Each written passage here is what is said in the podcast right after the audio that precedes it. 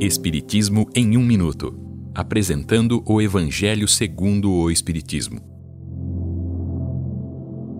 Capítulo 7. Bem-aventurados os pobres de espírito. Instruções dos espíritos. O orgulho e a humildade. Esta é uma livre interpretação do texto de Adolfo de 1862 e Lacordaire de 1863. Para ser feliz é necessário fazer o bem. Para isso é preciso ser humilde e ver a todos como irmãos.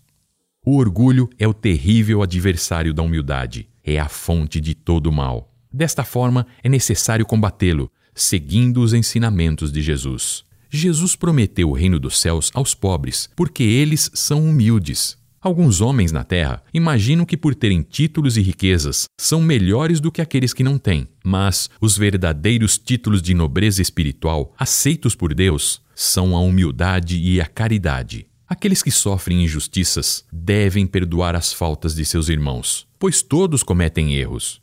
Sejam generosos e caridosos sem ostentação. Façam o bem com humildade e destruam gradualmente o orgulho.